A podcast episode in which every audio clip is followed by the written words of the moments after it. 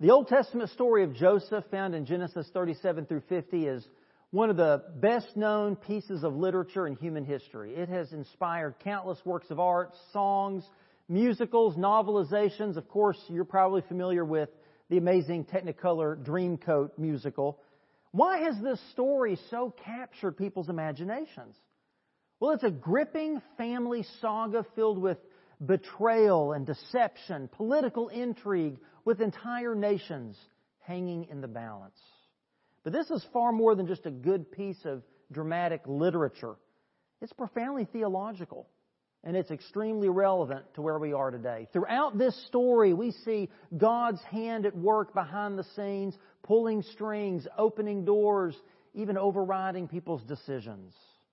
Warren Wiersbe wrote, In the end, God builds a hero, saves a family, and creates a nation. That's some pretty compelling stuff. But what's even more compelling is that through this nation, God would save the world. Through this nation, God would bless every family by sending the ultimate hero, Jesus Christ. That alone makes this a story worth studying, don't you think? But beyond that, the main theme of Joseph's story, again, that is so relevant for where we are today, is that the Lord is a covenant making God who always keeps his promise. That means he never leaves us, he never forsakes us, and no matter what life throws our way, God is able to take that and somehow use it for good. And we're going to get to that, but first I want us to look at how this amazing story begins. I hope you have your Bible and you will turn to Genesis chapter 37. And the first thing that we see is Jacob's family portrait. Family portraits are interesting, don't you think? I love looking through the church directories, and I've got a stack of directories here at First Baptist Church going back uh, to when Dr. Leonard Dupree first came. And it's fun to look back through all those directories and to see how people change. Hairstyles change, hair color changes, fashion changes, but my favorite thing is to look at how children grow up and become adults who now have children of their own. It's an amazing thing. And that's what family portraits do best. They show us the, the love, the growth. They're a precious record of good memories. But sometimes family portraits aren't so kind. I don't know if you've ever seen some of the awkward family photos like this. You know, that's a family photo that kind of is going wrong, or this next one. Uh, it's just so hard to get that perfect moment sometimes with those kids. And then you talk about fashion. Wow. I mean, that, that was a fashion choice. That's what that was. Uh, this last one, though, makes me really think about Jacob's family portrait because you just have those two dogs going at it right there. And that is such a picture of Jacob's family. So family portraits can sometimes reveal something disturbing, and we see this uh, very disturbing family portrait beginning here at, in chapter 37. Let's begin in verse 1. Jacob lived in the land where his father had stayed, the land of Canaan. This is the account of Jacob. Joseph, a young man of 17, was tending the flocks with his brothers, the sons of Bilhah, the sons of Zilpah, and his father's wives, and he brought their father a bad report about them. Now Israel loved Joseph more than any of his other sons because he had been born to him in his old age, and he made a richly ornamented robe for him, or maybe your translation says a coat of many colors. When his brothers saw that their father loved him more than any of them, they hated him and could not speak a kind word to him. So, enter the hero. Right here at the very beginning, we see Joseph. A good looking 17 year old young man who is the apple of his father's eye. And why is that? Why is he Jacob's favorite son? Well, it's because he was born the firstborn son of Rachel, the love of Jacob's life. Maybe you remember the story that Jacob fell in love with Rachel, was madly in love with her. She was so beautiful, and he worked seven years for her father, Laban, so that he could have her hand in marriage. But Laban pulled a quick one on Jacob and instead gave him her sister Leah. And Leah wasn't as attractive, and he didn't really love Leah as much, but he had to marry her. But then he said, you know, I'll work for you another seven years if I can also marry Rachel. And so he does that, and Rachel becomes his wife, and she's unable to bear children for quite some time, so he has all of these other sons, and then finally the Lord allows Rachel to give him a son. And so in Jacob's mind, Joseph, because he was the firstborn son of Rachel, he was really the firstborn heir to the inheritance, to his little kingdom here. And that's really kind of how Jacob thought about his son Joseph. And that's why Jacob gave Joseph these amazing, luxurious robes. Now, the only other place in the Old Testament that this Hebrew phrase is found, this Hebrew phrase that's richly ornamented robe or coat of many colors, is in 2 Samuel 13, where it refers to the daughter of King David, to the garments that she's wearing. So these are royal robes. These are the robes that are so luxurious, they're so expensive that kings and princes and princesses wear them.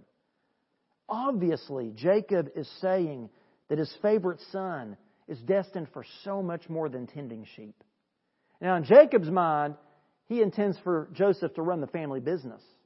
But God has even greater plans for Joseph. Truly royal plans. And, we'll get to that in a few weeks.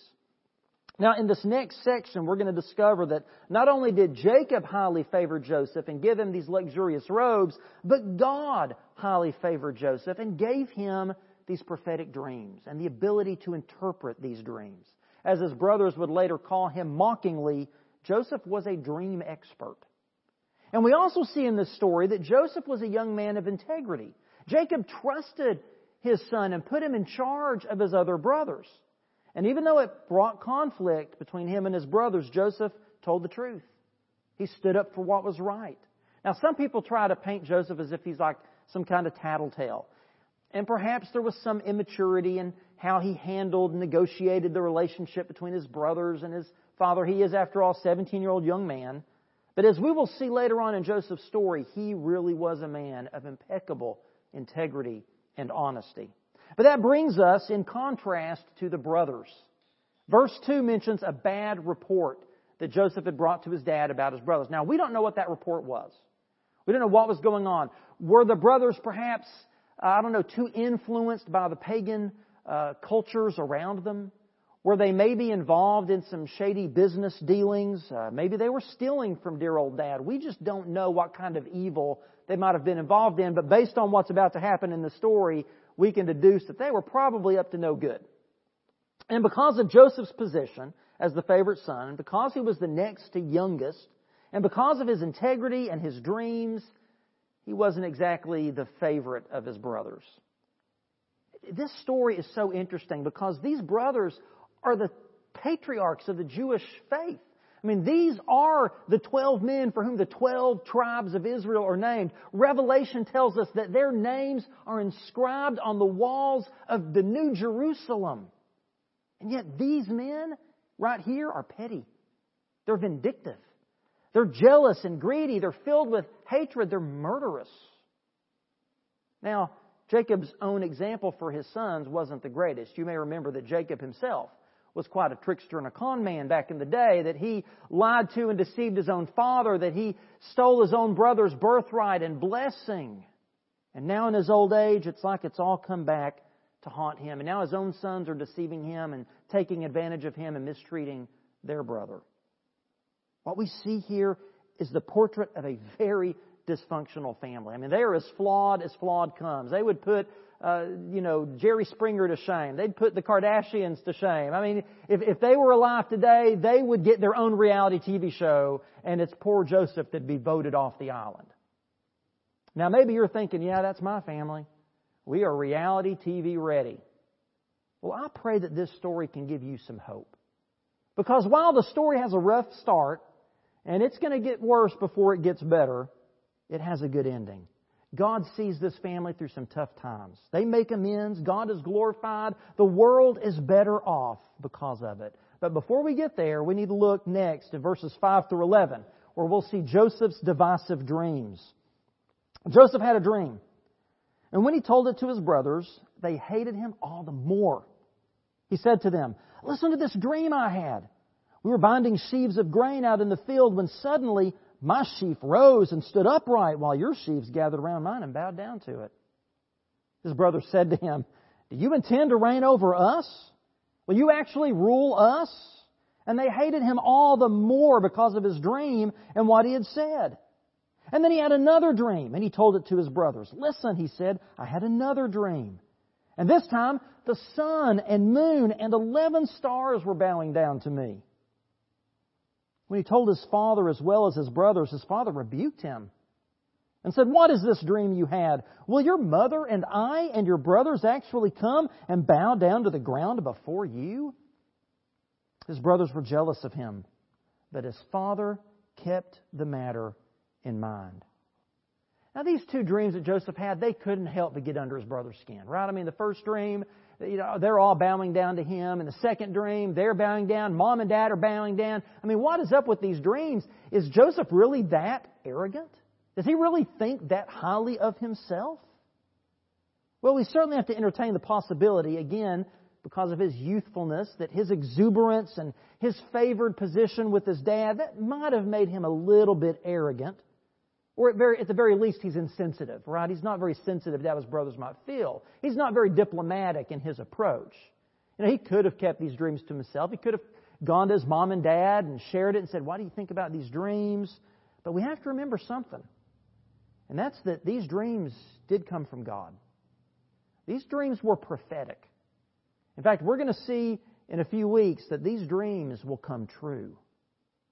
But the result of Joseph sharing these dreams had a negative effect. They left his brothers filled with even more hatred and more jealousy than before. And even Jacob re- rebukes Joseph, but he ponders these dreams in his heart. He doesn't forget this. But the end result was envy, bitterness, malice in his brother's heart. And that brings us to the next part of the story. Beginning in verse 12, we see the brothers' sinister plot. Now, his brothers had gone to graze their father's flocks near Shechem. And as Israel said to Joseph, As you know, your brothers are grazing the flocks near Shechem. Come, and I'm going to send you to them. Very well, he replied. So he said to him, Go and see if all is well with your brothers and with the flocks, and bring word back to me. And then he sent him off from the valley of Hebron. Now the valley of Hebron is down in the south, down there near the Dead Sea. When Joseph arrived at Shechem, which is up north of Jerusalem, almost up where Samaria was in Jesus' day, a man found him wandering around in the fields and asked him, What are you looking for? He replied, I'm looking for my brothers. Can you tell me where they're grazing their flocks? Well, they've moved on from here the man answered. I heard them say, Let's go to Dothan. So Joseph went after his brothers and found them near Dothan. Now, there are some interesting details in these verses. First, we see that Joseph's errand was no small task. Again, his dad trusted him implicitly. This was at least a two day journey to go from Hebron up to Shechem. So he's really putting a lot of faith in his son. His son has obviously proved himself as a man of integrity. But the next thing I notice is that why were these brothers tending their flock near Shechem? Two days' journey away from home. And if you go back to Genesis 34, you'll learn that, uh, that their sister Dinah had been kidnapped by the men of Shechem and had been raped. And they went up there to rescue her and they slaughtered quite a few people. So Jacob's family wasn't really well received in that area. So why were they up there tending sheep? Well, when Joseph gets to Shechem, he finds out they're not tending sheep there. Instead, they've gone another day's journey to the northwest to a place called Dothan. Now, where Dothan was located was not very fertile, so it wasn't a great place to graze sheep, but it was a very metropolitan city. It was on a trade route, so the world passed through Dothan. So it begs the question, why were they there? Were they involved in some shady business deals?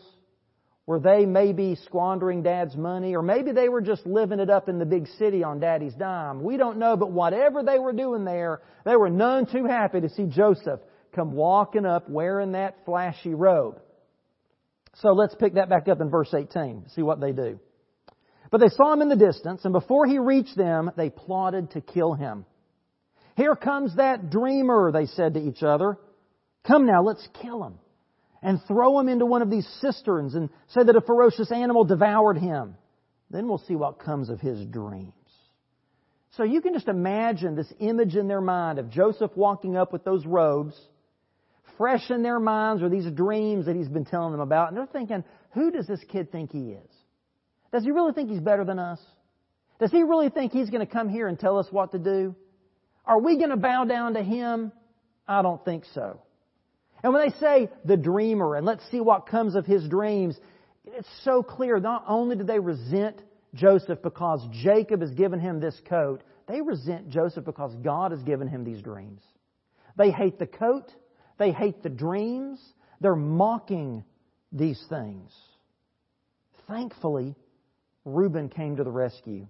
In verse 21, it continues So when Joseph came to his brothers, they stripped him of his robe, the richly ornamented robe he was wearing, and they took him and threw him into the cistern. Now the cistern was empty. I'm sorry, I, I got ahead. When Reuben heard this, back up at verse 21, when Reuben heard this, he tried to rescue him from their hands. Let's not take his life, he said. Don't shed any blood. Throw him into this cistern here in the desert, but don't lay a hand on him. Reuben said this to rescue him from them and take him back to his father. So I'm sorry I got ahead of myself there a little bit. So Reuben hears all of this. Now it's interesting that Reuben would be the brother that would come to Joseph's rescue because Reuben was the oldest son. So all the inheritance, the family business was all supposed to go to Reuben. But it's obvious that Joseph wants that to go to Jacob. If any of the brothers should have wanted to have it in for Joseph, it should have been Reuben. But instead, Reuben is not really that bad of a guy, and he shows mercy on Joseph. So he's like, don't kill Joseph, let's just rough him up a little bit. Let's teach him a lesson. Let's scare him a little bit. And then he was going to come back and he was going to set Joseph free and lead him safely home. But then we pick it up now in verse 23. So when Joseph came to his brothers, then they stripped him of his richly ornamented robe, and they took him and threw him into the cistern that was empty, with no water in it. And then as they sat down to eat their meal, they looked up and they saw a caravan of Ishmaelites coming from Gilead. Their camels were loaded with spices, balm, myrrh. They were on their way to take them down to Egypt. Judah said to his brothers, What will we gain if we kill our brother and cover up his blood? Come, let's sell him to the Ishmaelites and not lay our hand on him. After all, he is our brother, our own flesh and blood. His brothers agreed. So when the Midianite merchants came by, his brothers pulled Joseph out, up out of the cistern and sold him for 20 shekels of silver to the Ishmaelites who took him to Egypt. That's some pretty cold hearted stuff, right? I mean, they strip Joseph of this coat that was the sign of his father's love the sign of his position. It was, in some ways, it was his identity. And then they threw him into this dry cistern. Now, I saw some cisterns in Israel. They're, they're deep, some of them. And, and they're narrow at the top. And he's down there at the bottom of this. There's no way out, no way of escape for him. He is at their mercy. And then they sit nearby, just within earshot. And they're eating and they're laughing and they're cutting up and ignoring the anguished cries for help coming from the pit. In fact, later on, they remember this episode. In Genesis 42, one of them says, We saw how distressed he was when he pleaded with us for his life, but we would not listen. Well, greed overtook jealousy as the dominant emotion, and they decided they'd rather have money in their pockets than blood on their hands, and so they sold their brother, in their own words, their own flesh and blood, into slavery in Egypt for eight ounces of silver. Talk about man's inhumanity to man. I mean, these brothers were just about as far away from our Old Testament reading as you can get. Remember Old Testament reading? Psalm 133 says, How good and pleasant it is for brothers to dwell in unity.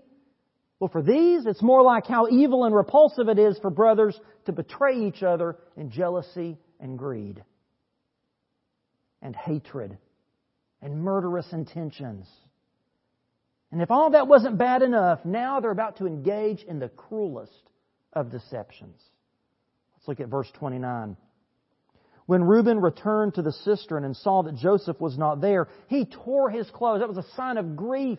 He was beside himself in anguish. And he went back to his brothers and said, The boy isn't there. Where can I turn now? And then they got Joseph's robe, slaughtered a goat, dipped the robe in blood. They took the ornamented robe back to their father and said, We found this. Examine it and see whether it's your son's robe. He recognized it and said, It is my son's robe. Some ferocious animal has devoured him. Joseph has surely been torn to pieces. And then Jacob tore his clothes, put on sackcloth, and mourned for his son many days. All his sons and daughters came to comfort him, but he refused to be comforted. No, he said, in mourning will I go down to the grave to my son. So his father wept for him. This is the nature of sin. It gives birth to more and more sin. James talks about this. In James chapter 1, he says, But each person is tempted when they are dragged away by their own evil desire and enticed. And then after desire has conceived, it gives birth to sin. And sin, when it is full grown, gives birth to death. Their evil desire for money, for vengeance, their jealousy for Joseph's place of honor conceived an evil plan, which gave birth to sin and grew up into death. Not Joseph's physical death, but he was as dead to them. And, and Jacob, their father, was so grief stricken. It was as if he was dead emotionally, relationally. And as we're going to see later on, Jacob carried this grief as a heavy burden for many, many years. They killed their relationship with their brother. And now these, this lie is festering in their hearts. Can you just imagine what it must have been like for them to try to comfort their dad, knowing full well Joseph wasn't dead. Can you imagine when they looked each other in the eye, the guilt and the shame that must have come up in their hearts? And all of this caught Jacob off guard. He wasn't prepared for this grief. He never thought he'd be mourning his favorite son. Just as it caught Joseph off guard. I mean, that morning that Jacob sent him on that errand, he never thought that a few days later he'd be stripped of everything he was, everything he had, everyone and everything he knew, and hauled off to slavery in Egypt. He wasn't expecting that. Just like none of us a few months ago would ever have expected that we'd be sheltering at home today from a deadly worldwide pandemic, that our strong economy would be on the verge of collapse, that the record low employment would suddenly become record high employment. None of us thought that this morning we'd have to be worshiping from home over the internet or that I'd be standing here the Sunday after Easter preaching to an empty sanctuary. This caught us off guard. Life is like that. It can surprise us in, in wonderful ways. It can surprise us in terrible ways. Maybe you've been caught off guard by tragedy, a cancer diagnosis, divorce papers, a pink slip, word of an unexpected death in your family. Maybe like Joseph, you felt betrayed, lied to, stabbed in the back, and forgotten. Like Joseph, maybe you found yourself in a pit of despair and you feel like there's no easy way out. And maybe like Joseph's story, your story is going to get worse before it gets better. Joseph is going to go from betrayed and abandoned to enslaved, entrapped, and imprisoned. We never know what tomorrow holds. We can't see what's around the next bend. We don't know when we can return to life as normal. We don't even know what that normal is going to look like. But there's one thing about being at the bottom of a pit, and that's that the only way you can look is up. Don't give up. Look up. So Joseph never gave up. No matter the challenge, the setbacks, or the disappointments, he never gave up. He never backed down. He never let his hard, his heart get hard. He never allowed bitterness to take root. You may say, well, how did he do that? It's because of this last verse. Because of God's providential presence in his life. Look at verse 36. Meanwhile, the Midianites sold Joseph in Egypt to Potiphar, one of Pharaoh's officials, the captain of the guard. Now you may say, well, David, there's not much there in that verse. You're right. It's more, it's more of one of those kind of next time on the life of Joseph than anything, right? It's setting you up for what comes next, but that's the beauty of it. Something comes next. This isn't the end of Joseph's story.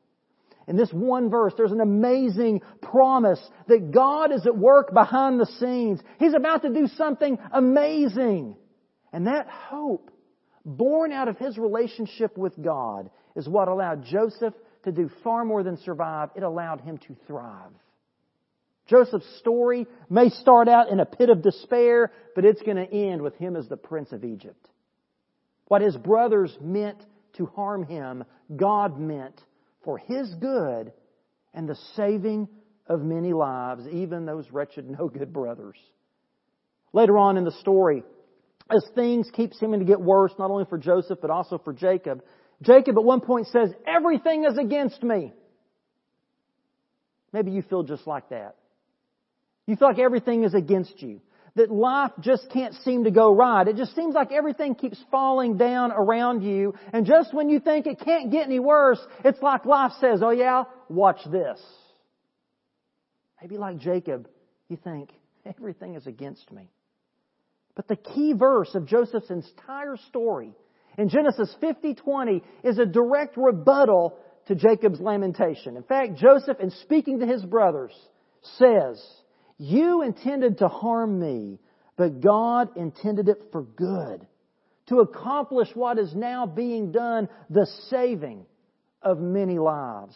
So whatever someone else may say to you or do to you to harm you in any way, whatever difficulties life may throw at you, God is powerful enough and loving enough to take that and to turn it around, not only for your good, but even for the saving of many lives. Paul put it this way in Romans 8:28, and we know that in all things God works for the good of those who love him, who have been called according to his purpose.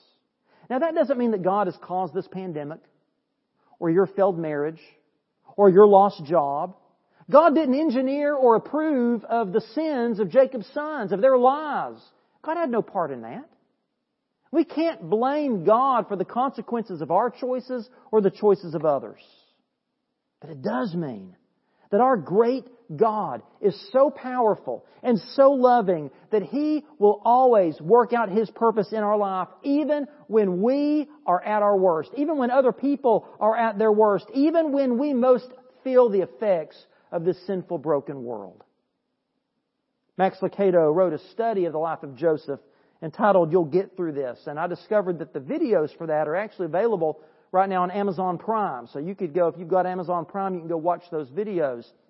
But in his study, Lucado wrote what he calls the survivor's creed based on the events in Joseph's life. And it goes like this. You'll get through this. It won't be painless. It won't be quick. But God will use this mess for good. In the meantime, don't be foolish or naive, but also don't despair. Because with God's help, you'll get through this. I'm excited for us to journey together through the rest of Joseph's life these next few weeks. And we're going to see in each chapter of the story the truth that Joseph was going to get through this. That God was with him. That despite all the appearances, God was in control and was using all of Joseph's ups and downs to weave together a beautiful story. That's what God does. God takes the threads of evil and sin and of heartache and disappointment and fear, and if we let Him, He can take those threads and weave them together into a beautiful tapestry. The question is, will we let Him? Will we let go of the threads of our lives, of all of the sin, guilt, shame, the anger, the fear, the bitterness? Will we let go of those threads and trust them to God that He will somehow take them and make something beautiful out of them? The Bible calls this repentance and faith. It's how we become children of God. When we repent, we turn. We turn from our sin, from our, our self-reliance, from our own efforts. We let go of the hurt and the anger, uh, what others have done to us, and we turn in trust. We place our hands in Jesus. And we trust Him to do for us what we can't do for ourselves, and that's to rescue us out of that pit. To put our feet on the path that God has laid out for us and we follow Him down that path every day. Have you done that? Have you begun that kind of journey with Jesus? If you've not, I pray you would do it today. If you have any questions about that, if you would like today to pray and give your heart and life to Jesus, it's very simple. You have to first recognize you're in a pit.